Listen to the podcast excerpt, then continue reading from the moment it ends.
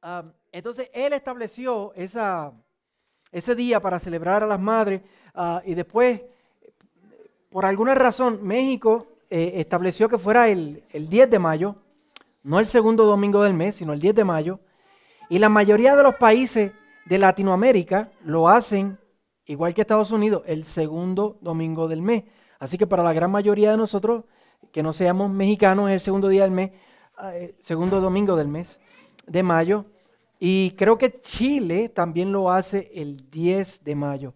El único que era diferente, Argentina. Argentina lo celebra en octubre, por, por una razón ahí. Pero no tenemos argentinos entre nosotros, así que no, no, tenemos esa explicación. Entre, entre, muchas de las razones por las cuales el Día de las Madres es especial, ¿verdad? Es por, por el papel crucial que tienen las madres en nuestras vidas. Ah, Eduardo nos habló un poquito, ¿verdad? Del ejemplo de su mamá, de cómo ella lo enseñó a, leer eh, con la Biblia y le enseñó acerca de la fe también. Por los consejos que ellas nos dieron Ah, si ya no están o que todavía nos dan, si, si ya están, porque una madre no puede evitar dar, darnos esos consejos, quizás para evitarnos los errores que ellas sufrieron en su vida o errores que ellas vieron a otras personas sufrir y no quieren evitar ese dolor, ese sufrimiento, ese mal rato. Y por eso es que son tan persistentes y tan cuidadosas.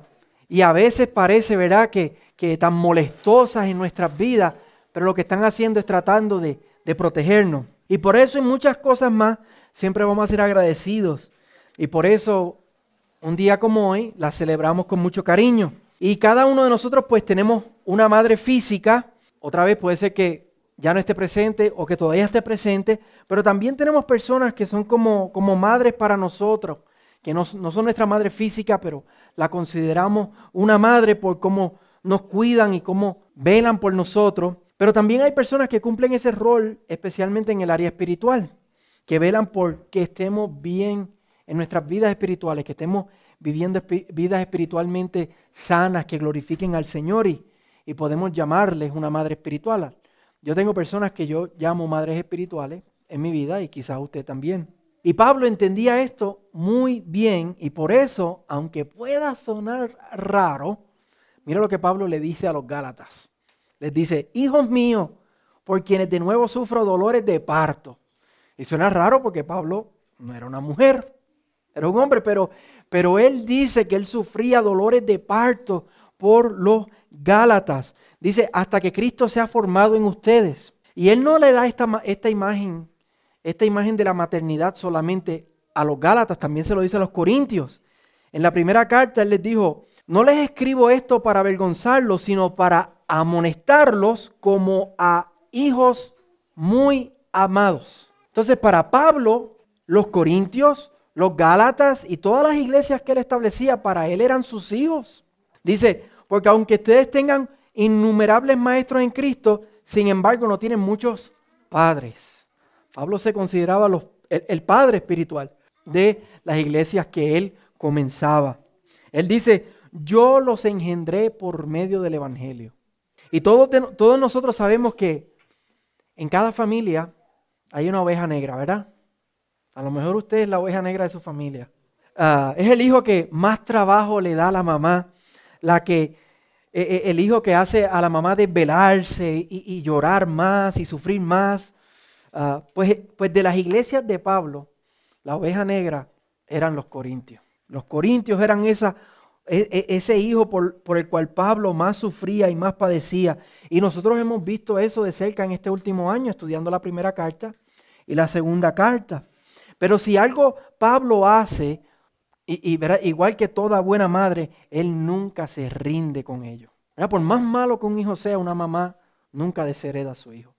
Y por más malo que los corintios han sido, Pablo todavía sigue detrás de ellos, sigue amonestándolo. Y hoy estamos viendo el penúltimo capítulo donde les da un último consejo, o por lo menos el último consejo que nosotros dos mil años después tenemos. Les da un último consejo eh, y la semana que viene vamos a estar viendo su despedida en el capítulo 13, pero en este capítulo le da un último consejo. Y hemos estado viendo cómo Pablo ha estado, él ha estado tratando de rescatar a la iglesia de los Corintios de rescatarlo de las manos de estos falsos apóstoles que tanto daño le han hecho.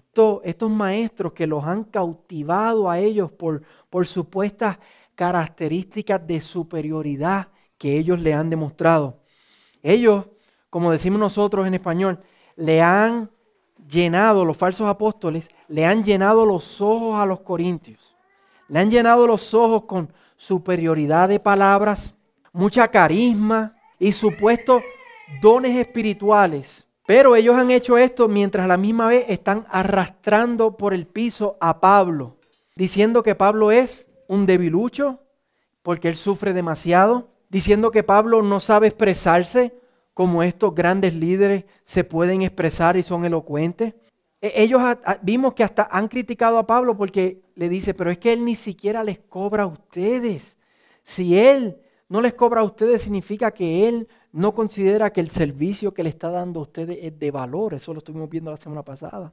Pero Pablo le ha escrito esta carta para abrirle los ojos a ellos de lo que realmente está pasando. De la realidad de que estos falsos apóstoles son falsos. Y lo que han hecho es engatusarlos y engañarlos y llenarles los ojos. Pero lo ha hecho muy ingeniosamente. Porque hemos visto, por ejemplo, la semana pasada, vimos, eh, hace dos semanas, vimos cómo él usó el sarcasmo y la, la ironía en el capítulo 11. Pero también lo ha hecho muy cuidadosamente. Porque estamos hablando aquí de, él sabe que los puede perder muy fácilmente.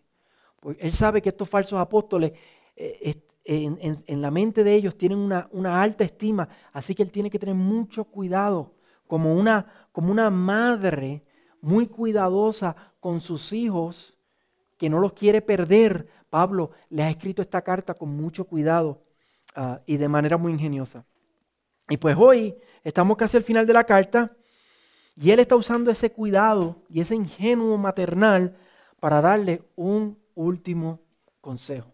Y el consejo es este, que en el Evangelio la debilidad en nuestras vidas, la supuesta debilidad de nuestras vidas es igual a poder. Así que vamos a ver cómo Él expone esto, qué Él quiere decir por ese último consejo, que la debilidad es igual a poder, y vamos a ver la importancia de, de eso para nuestras vidas. ¿Qué tiene que ver eso con nosotros? Cada uno de nosotros hemos conocido personas arrogantes, ¿sí o no? Todos en nuestras vidas, en nuestro caminar, hemos conocido personas que son arrogantes, que antes de tú conocer a esa persona bien, esa persona comienza a alardear de lo grande que son y de, la, de lo maravilloso que son o, las grandes cosas que han hecho. Y, y obviamente cuando conocemos a personas así, hay un montón de alarmas que se disparan en nuestra cabeza. Ten cuidado con esta persona, no la conoces bien y, ya mira cómo se está eh, demostrando. Pues parece que estos falsos apóstoles que han estado otra vez engañando y engatusando a los corintios, eran así. Eran, eran, alardeaban mucho, eran muy orgullosos. Se presentaban delante de los corintios como que ellos tenían un rango espiritual que nadie tenía, eh, que, que otras personas no tenían. Ellos se daban golpes de pecho de sus grandes revelaciones y visiones y experiencias espirituales.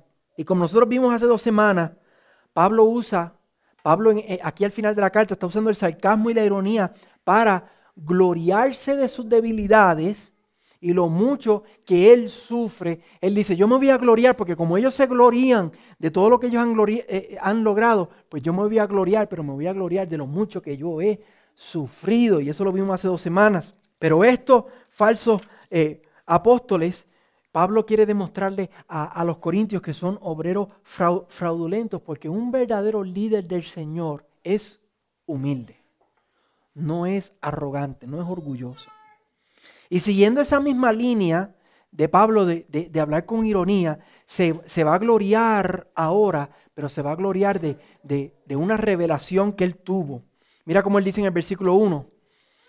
Él dice, el gloriarse es necesario aunque no es provechoso, pasaré entonces a las visiones y revelaciones del Señor. Ahora Pablo se va a gloriar de que él ha recibido revelaciones y visiones de manera personal. Y obviamente él no lo está haciendo para, para alardear, para darse golpes de pecho. Él lo hace para demostrar que esto es lo que han estado haciendo esos falsos maestros. Ellos han estado diciendo que ellos tienen grandes revelaciones, oh, ellos tienen grandes visiones, ellos tienen grandes, grandes experiencias espirituales. Pues Pablo les va a decir, pues yo les voy a demostrar cómo yo también he tenido eh, eh, eh, experiencias espirituales. Si ustedes recuerdan en 1 Corintios, en el capítulo 12 al 14, vimos cómo ellos tenían un problema de los dones espirituales, que ellos usaban los dones no para edificar la iglesia, que es lo que Pablo les dice, sino para sentirse mejores, para demostrar que ellos eran mejores. Y parece que ese problema sigue, sigue en la iglesia, que están usando estos dones del Espíritu o estas experiencias espirituales para demostrar lo que son mejores. Y Pablo les va a decir a ellos que él ha tenido revelaciones de manera similar, pero lo hace no para darse golpes de pecho, sino para criticar a los falsos maestros, para, para desenmascararlos a ellos como orgullosos y como arrogantes. Y así Pablo les demuestra a ellos que un verdadero líder no es arrogante, un verdadero siervo del Señor, un verdadero hijo de Dios. Nosotros no somos arrogantes. No importa las experiencias que hayamos tenido en el Señor o lo que el Señor nos haya permitido vivir para su gloria. Un líder, un siervo, un hijo de Dios no es arrogante. Un verdadero creyente se gloria en la cruz de Cristo. Esa es nuestra gloria. Y vamos a ver algunos de los detalles de lo que Pablo le dice. Miren el versículo 2. Dice, conozco a un hombre en Cristo que hace 14 años, no sé si en el cuerpo, no sé si fuera del cuerpo, Dios lo sabe, el tal fue arrebatado hasta el tercer cielo. Y Pablo comienza diciendo, yo conozco a un hombre. Él está hablando de él mismo. Él está hablando de él mismo, pero para, para demostrar que él no es igual de orgulloso que estos, que estos falsos apóstoles. Él habla de ese hombre, él, ni siquiera lo dice en primera persona, lo dice en tercera persona. Yo conozco a alguien que hace 14 años y habla de esa experiencia que tuvo. Y él dice que fue hace 14 años. Los corintios conocen a Pablo hace tiempo. Esto fue algo que ocurrió hace muchísimo tiempo atrás y Pablo no les había contado esto todavía a los corintios. La razón por la cual se los está diciendo es porque ellos todavía no lo saben. Él no le había compartido esto a ellos. Tanto, tiempo había pasado, los corintios no saben de esto. Era una experiencia que Pablo se había dejado. Mira, eso fue algo que el Señor hizo conmigo. Y yo no Pablo le dice, yo no he tenido que estar demostrándole esto a ustedes. Ustedes tanto tiempo me han conocido, esto fue hace 14 años, y yo no me paso compartiendo esto por ahí con todo el mundo. Ay, mira las revelaciones y las visiones que yo he tenido. Igual que estos falsos apóstoles que son tan arrogantes. En el versículo 3 y 4 él dice, y conozco a tal hombre eh, que fue arrebatado al paraíso y escuchó palabras inefables que al hombre no se le permite expresar.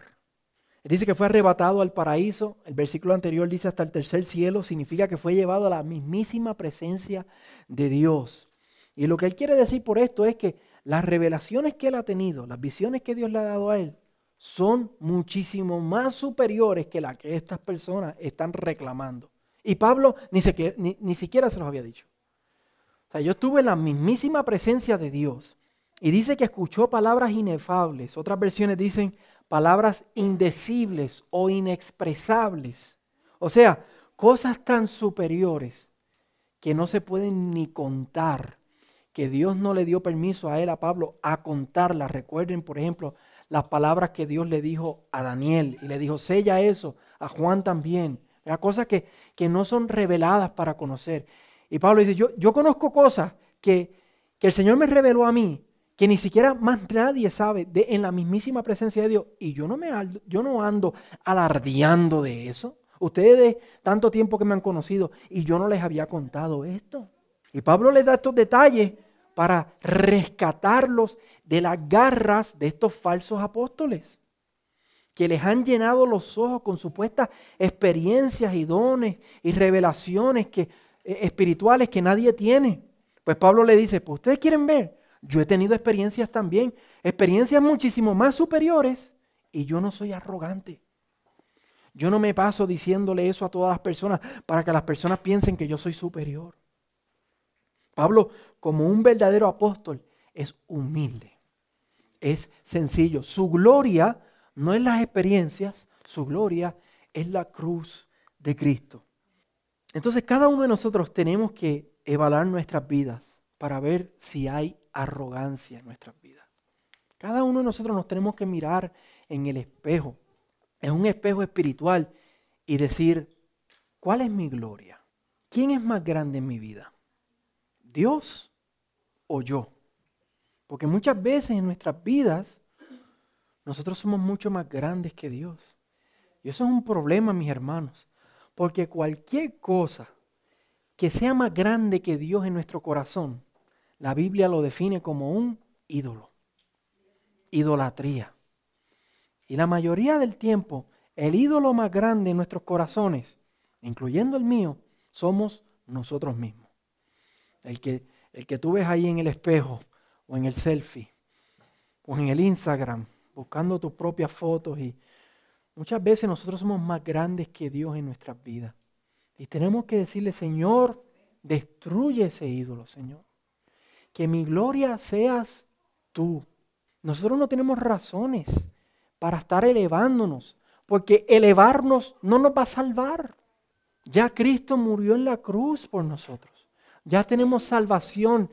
Eso fue lo que nos salvó. Eso tiene que ser nuestra gloria, mis hermanos. Tenemos que rogarle al Señor, quita la arrogancia de mi vida, Señor. Y si vemos un hermano muy arrogante, tenemos que exhortarlo. Si vemos un líder, incluyéndome a mí, hermano, si usted ve un líder muy arrogante, mire con muchísimo amor hablar con él. Porque ese era el problema. Estos eran falsos apóstoles que eran muy arrogantes, que estaban haciéndole mucho daño a la iglesia. Y Pablo está amonestando a la iglesia que no se dejen engañar por eso, porque la arrogancia no es una característica de un siervo de Dios. El consejo de Mamá Pablo es debilidad es igual a poder. Cuando tú no te demuestras ser el más grande en tu vida, eso puede parecer debilidad, que tú no tengas una alta una autoestima alta acerca de ti, como nos decía Mirna al principio, leyendo Primera de Pedro, capítulo 2, versículo 9, que las personas usan eso para levantar su autoestima. Cuando nosotros, para nosotros Dios es más grande que nosotros, eso puede parecer debilidad, pero ahí está el poder de Dios. Miren cómo Pablo continúa desarrollando este último consejo que le da a los corintios, diciéndole que debilidad es igual a poder. Miren el versículo 6. Él dice, porque si yo quisiera gloriarme, no sería insensato, pues les estaría diciendo la verdad, pero me abstengo de hacerlo para que nadie piense de mí más de lo que ve en mí u oye de mí. Y esto es lo contrario, exactamente lo contrario de lo que están haciendo los arrogantes falsos apóstoles. Ellos se están oh, ensalzando, ellos están alardeando de manera arrogante. Mira lo grande que yo soy, porque he tenido tales revelaciones y visiones y experiencias y por eso todos ustedes me tienen que seguir a mí. Y Pablo les dice, yo no hago eso, hermano. Ah, y para evitar de que esa arrogancia en la vida de Pablo se levantara, miren lo que el Señor hizo para protegerlo, miren el versículo 7. Y dada la extraordinaria grandeza de las revelaciones, lo acabamos de ver, estuvo en el tercer cielo, escuchó palabras que no puede ni expresarlas, cosas que más nadie sabe. Por esta razón, para impedir que me enalteciera, me fue dada una espina en la carne, un mensajero de Satanás que me abofetee. Esa expresión. Un mensajero de Satanás que me abofetee para que, el propósito, para que no me enaltezca. Y no sabemos exactamente cuál fue esa espina. La, Reina Valera dice ese aguijón, no sabemos cuál era. Pero lo que sí sabemos era que no era algo cómodo, era algo que para Pablo no era placentero. Pero Pablo sabe, Pablo mismo fue el que escribió Romanos 8:28, que dice que todas las cosas obran para bien, para aquellos que aman al Señor. Y Pablo sabe que hasta Satanás sirve al propósito de Dios. Recuerden el libro de Job. Recuerden el libro de Job. A Job, en cierta manera, el Señor le dio un mensajero de Satanás, una espina en la carne que lo abofeteó, lo abofeteó de tal manera que murieron todos sus hijos, perdió toda su pertenencia, se quedó sin nada. Sin nada. Satanás no puede hacer ni siquiera una cosa más de lo que el Señor le permite. Él está limitado por la voluntad soberana y toda poderosa de Dios. Y si Dios lo permite, como lo permitió en la vida de Job, recuerden que hasta Jesús mismo le dijo a Pedro, Satanás ha, ha pedido su alma para zarandearlas. Él tuvo que pedirle permiso al Señor y el Señor dice que ya él había rogado porque la fe de ellos no cayera. Si Dios lo permite en nuestras vidas, es porque eso va a ser para su gloria y nuestro provecho. Y Pablo sabe eso muy bien y por eso es que él dice, un mensajero de Satanás que lo, que lo abofeteaba. Y el bien que ese mensajero provocó en la vida de, de Pablo era que no se iba a enaltecer, no se iba a olvidar de la cruz, no se iba a poner arrogante, no iba a pecar contra el Señor. Él no iba a ser igual que estos falsos apóstoles arrogantes. Ese fue el propósito que sirvió eso en la vida de, de, Pablo. Pero tuvo también otro propósito. Tuvo también otro propósito. No solo mantenerlo humilde, sino también mantenerlo gloriándose en la cruz de Cristo. Miren el versículo 8 y 9. Acerca de esto, de esa espina, de ese mensajero de Satanás que lo abofetea, tres veces he rogado al Señor para que me lo quitara de mí. Y el Señor me ha dicho, te basta mi gracia, pues mi poder se perfecciona en la debilidad. Pablo no era masoquista, mis hermanos. Pablo oraba a Dios, Señor, quítame esto, por favor. No me gusta, no me gusta. Él se lo, se lo pedía al Señor, que le quitara. Pero la respuesta de Dios era que no. Y considere, hermano, ¿hace cuántos años fueron esas visiones? Él dijo que fue hace 14 años. Y ese mensajero todavía está ahí. 14 años con la misma cosa, con el mismo problema. Y dale, y dale, y dale. 14 años cargando esa, esa espina. Imagínese usted caminando con, con una piedra en el zapato, 14 años molestándole, molestándole, molestándole, pero hablando, ¿verdad? Circunstancialmente en su vida, no sabemos lo que es. Pero la respuesta de Dios era, no, no voy a quitarlo, voy a continuar permitiendo esto. Y aquí vemos, hermanos, lo que es una postura correcta acerca de la oración. Pablo nos enseña aquí cómo debemos orar a Dios, igual que Jesucristo. Aparta de mí esta copa. ¿Cuántas veces Jesús lo dijo? Tres veces fue el Señor y le dijo, aparta de mí esta copa. Pablo, ¿cuántas veces ha ido al Señor? Tres veces. Aquí aprendemos que nosotros no le reclamamos nada a Dios. Nosotros no le decimos a Dios qué es lo que tiene que hacer y dejar de hacer en nuestra vida. No, ¿qué es eso? ¿Qué es eso? Esos son cosas falsas que, que falsos maestros hoy en día enseñan que tú puedes reclamarle a Dios y decirle a Dios y declarar por aquí, reclamar por allá. No, no. Nosotros vamos a Dios de manera reverente porque es el Dios todopoderoso del universo, pero también vamos de manera confiada porque es nuestro Padre celestial. Pero de la misma manera que un hijo le pide a un papá algo, el hijo sabe que a veces el papá dice que no. ¿Y qué tiene que hacer? Patalear. Eso es lo que enseñan los falsos maestros hoy. Pataleale a Dios y, y reclámale a Dios y declara ahí. No, no, no, no.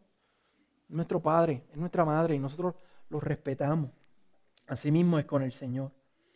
Pero ¿qué le dice el Señor? Que le bastara su gracia, que le bastara el Evangelio, que le bastara lo que Cristo hizo por él en la cruz del Calvario para salvarlo, para salvarlo. Que te baste mi gracia. Eso es lo que la gracia de Dios significa en el Nuevo Testamento.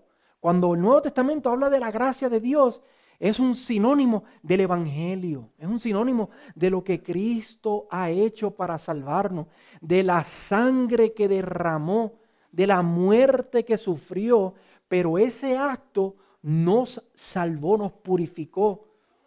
Como leímos en Primera de Pedro, que no éramos pueblo, pero ahora somos pueblo. Esa es la gracia de Dios. Que no, no teníamos misericordia, pero ahora hemos hallado misericordia. Eso es la gracia de Dios. Pablo le dice al Señor, Señor, quítame este mensajero, esta espina, que no lo aguanto más. Y el Señor le dice, que te baste mi gracia.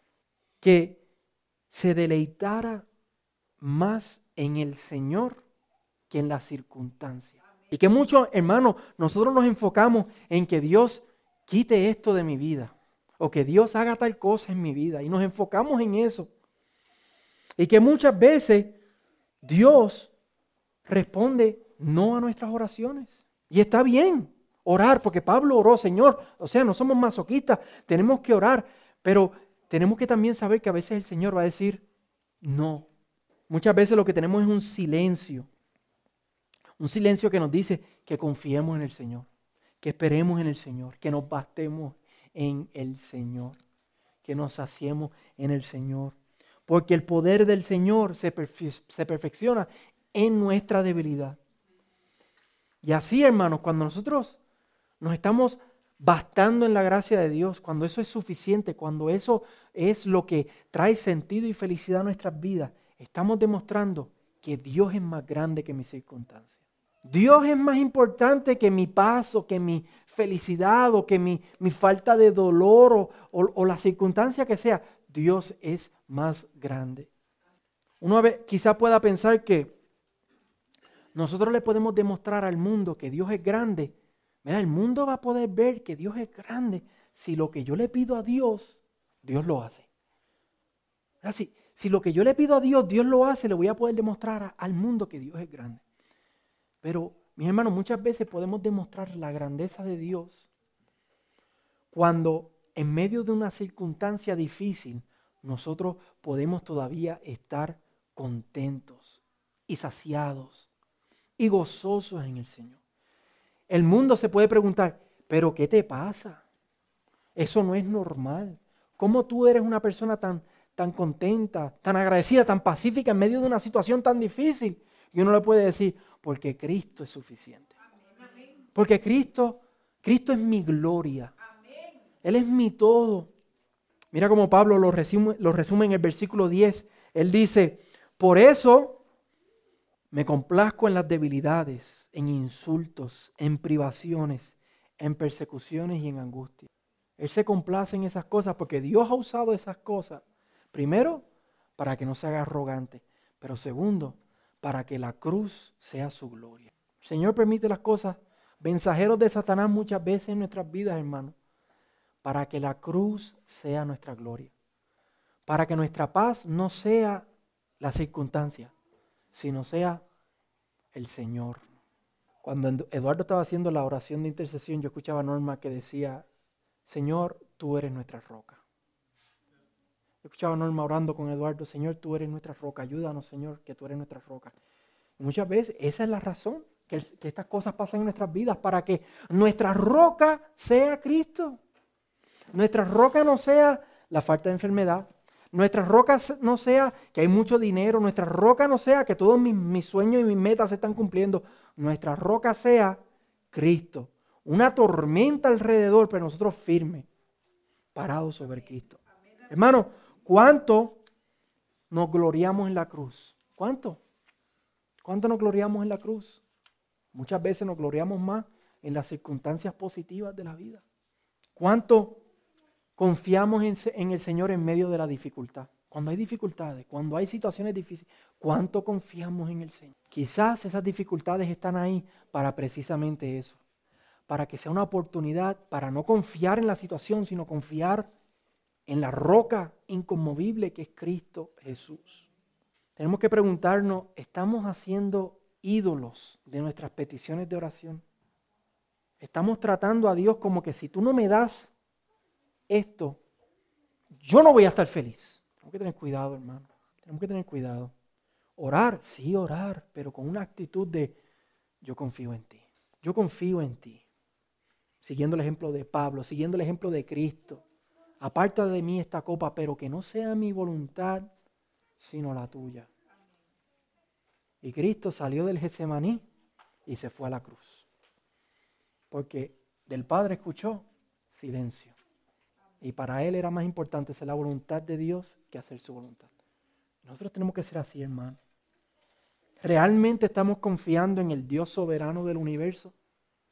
¿Realmente estamos confiando en el Padre Celestial que cuida de nosotros y hace que todas las cosas obran para bien? que no escatimonia aún a su único hijo. Nosotros decir, ¿cómo Él no me va a dar con Cristo todas las cosas? Todo lo que yo necesito. El Señor me lo provee. El consejo de mamá Pablo en esta mañana es debilidad es igual a poder. Cuando tú no encuentras en las circunstancias la paz, sino que encuentras tu paz en la gracia, en Cristo, en el Señor, ahí está el poder, mi hermano. Ahí está el poder. Pablo termina su consejo al decirles una cosa más, una cosa, más acerca de debilidades igual a poder. Ya les dijo que un verdadero creyente, primero, no es arrogante. Y les dijo, segundo, que un verdadero creyente se gloría en la cruz y no se gloría en las circunstancias. Pero ahora le añade que un verdadero creyente usa el poder de Dios para matar el pecado y para edificar a otros. Él les, dice al final del capítulo 12 que los va a visitar una tercera vez que los va a visitar una tercera vez, pero acerca de esta visita les dice dos cosas. Les dice que primero Él va a ir y se va a gastar por ellos, porque ellos, acuérdense, ellos han estado criticando a Pablo porque Pablo no les, no les cobra. Y Él les dice, les tengo buenas noticias, yo voy a ir otra vez y ¿saben qué? No les voy a cobrar todavía. Yo me voy a gastar por ustedes, como un padre espiritual que soy, que va a buscar la edificación de ellos. Miren el versículo 14 y 15. Miren, es la tercera vez que estoy preparado para ir a ustedes y no les seré una carga, pues, y por ser una carga se refiere a que no les voy a cobrar, pues no busco lo que es de ustedes, sino a ustedes. Miren esa, esa frase. Yo no, yo no busco lo que es de ustedes, yo lo busco a ustedes. Eso no es una madre hablando, eso es un padre. Porque los hijos no tienen la responsabilidad de atesorar para sus padres, sino los padres para sus hijos. Y yo con mucho gusto gastaré lo mío. Y mira lo que dice, y aún yo mismo me gastaré por sus almas.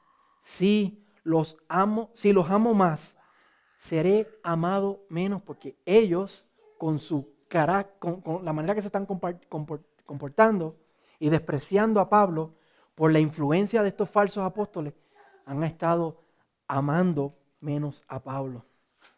Pablo al decir esto se está, se está comparando con los falsos apóstoles, que lo que están haciendo es sacándoles ventaja. Miren el versículo 20 del capítulo 11, lo vimos hace dos semanas. Él dijo, pues toleran si alguien los esclaviza, si alguien los devora, si alguien se aprovecha de ustedes, si alguien se exalta a sí mismo, si alguien los golpea en el rostro. Eso es lo que estaban haciendo esos falsos apóstoles. La manera como los estaban tratando, cómo estaban abusando espiritualmente de ellos. Pero Pablo les dice, un verdadero siervo del Señor es uno que no busca su propia ventaja. Es uno que imita a Cristo y se da por los demás, edifica a los demás.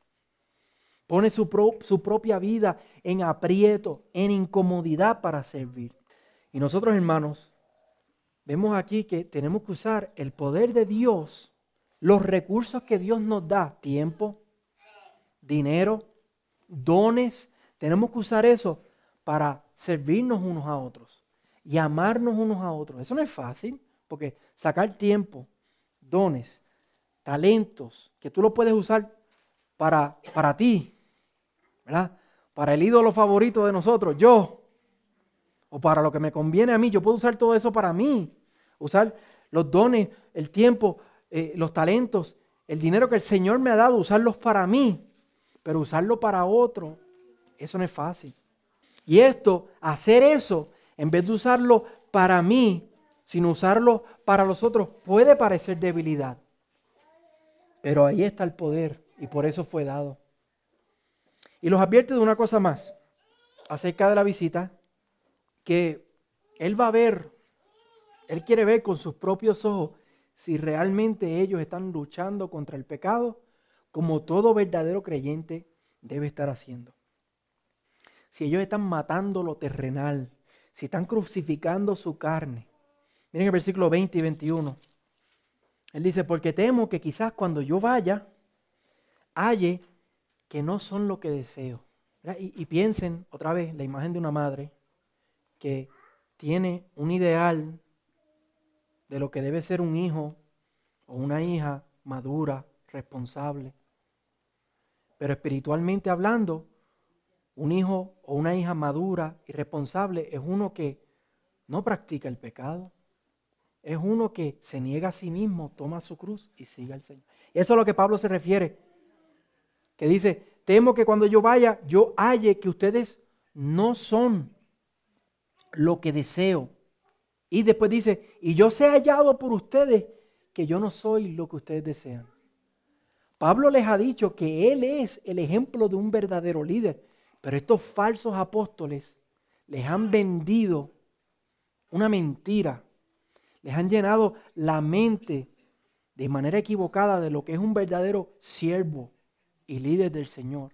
Y por eso Pablo dice, ustedes van a encontrar que yo soy lo que ustedes no, yo soy lo que ustedes no desean. Y después sigue diciendo que quizás haya que cuando Él vaya va a encontrar pleitos, celos, enojos, rivalidades, difamaciones, chismes, arrogancia, desórdenes. Sigue añadiendo, temo que cuando los visite de nuevo mi Dios me humille delante de ustedes. Humille porque Pablo no es lo que ellos esperan. Y yo tenga que llorar por muchos que han pecado anteriormente y no se han arrepentido de la impureza de la inmoralidad y sensualidad que han practicado. Pablo teme que todo lo que él, contra todo lo que él batalló en la primera carta, si se recuerdan todos los pecados que trabajamos, que vimos en la primera carta, que todavía no solo es que estén presentes, sino que se hayan desarrollado más. Y que estos falsos apóstoles no solo han ignorado, permitiendo que estén, sino que los han, han dejado que se, desarrollen, se desarrollen los han fomentado. Pero hermano, nosotros sabemos que tú y yo somos llamados como verdaderos creyentes a pelear contra el pecado. Y no es que vamos a ser perfectos, pero nosotros debe haber una actitud de, de batalla, de no ceder a la tentación. El Espíritu de Dios vive en mí. Y una de las razones que Él vive en mí es para darme poder para yo pelear contra el pecado puede parecer debilidad, de que yo tenga que pelear contra el pecado y luchar contra el pecado y, negarme a mí mismo, pero Pablo dice, no, el poder de Dios nos fue dado para pelear contra el pecado. Tenemos que preguntarnos, hermanos, que si tú y yo estamos usando el poder de Dios para estas cosas. Estamos usando los dones, el tiempo, los recursos que el Señor nos ha dado para, para servirnos unos a otros, para amarnos unos a otros.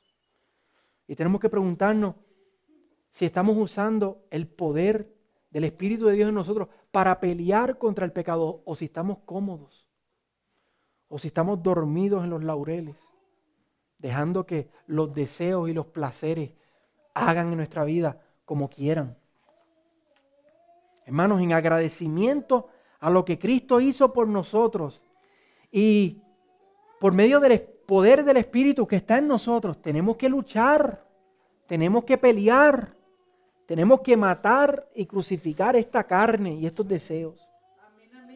El consejo de mamá Pablo es debilidad es igual a poder. Usamos el poder de Dios para servirnos unos a otros y no servirme a mí.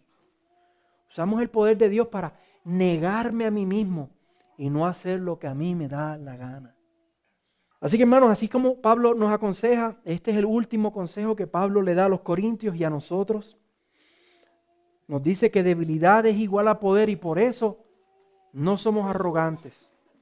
Y por eso no nos deleitamos en las circunstancias, sino que nos deleitamos en el Evangelio. Y por eso nos servimos unos a otros y luchamos contra el pecado. Aquí vemos que Pablo visitó a los corintios, les dijo, Pablo los advirtió, eh, voy para allá, voy a ir a visitarlos una tercera vez. Y no sabemos qué pasó. ¿Qué habrá pasado en esa tercera visita? No sabemos qué pasó. No sabemos si realmente se arrepintieron. No sabemos si cuando Él llegó era yo, que ellos eran lo que Él no deseaba y si ellos pensaron que Él no era lo que ellos deseaban. Pero de igual manera, el Señor nos va a visitar a cada uno de nosotros. Ya sea cuando el Cristo vuelva o el Señor nos llame a estar con Él. El Señor te va a visitar y el Señor me va a visitar a mí. La pregunta es, ¿qué va a encontrar el Señor en nuestra vida? El Señor va a encontrar que no somos lo que Él desea que seamos. Va a encontrar desorden como encontró en los Corintios. No endurezcamos nuestro corazón, hermanos. Respondamos a la gracia de Dios y a su palabra. Y recordemos, primero, que Él se entregó en la cruz por nosotros. Y segundo, que la respuesta de nuestra vida debe ser entregarnos a Él. Por eso que hizo por nosotros. Amén. Vamos a orar y terminamos con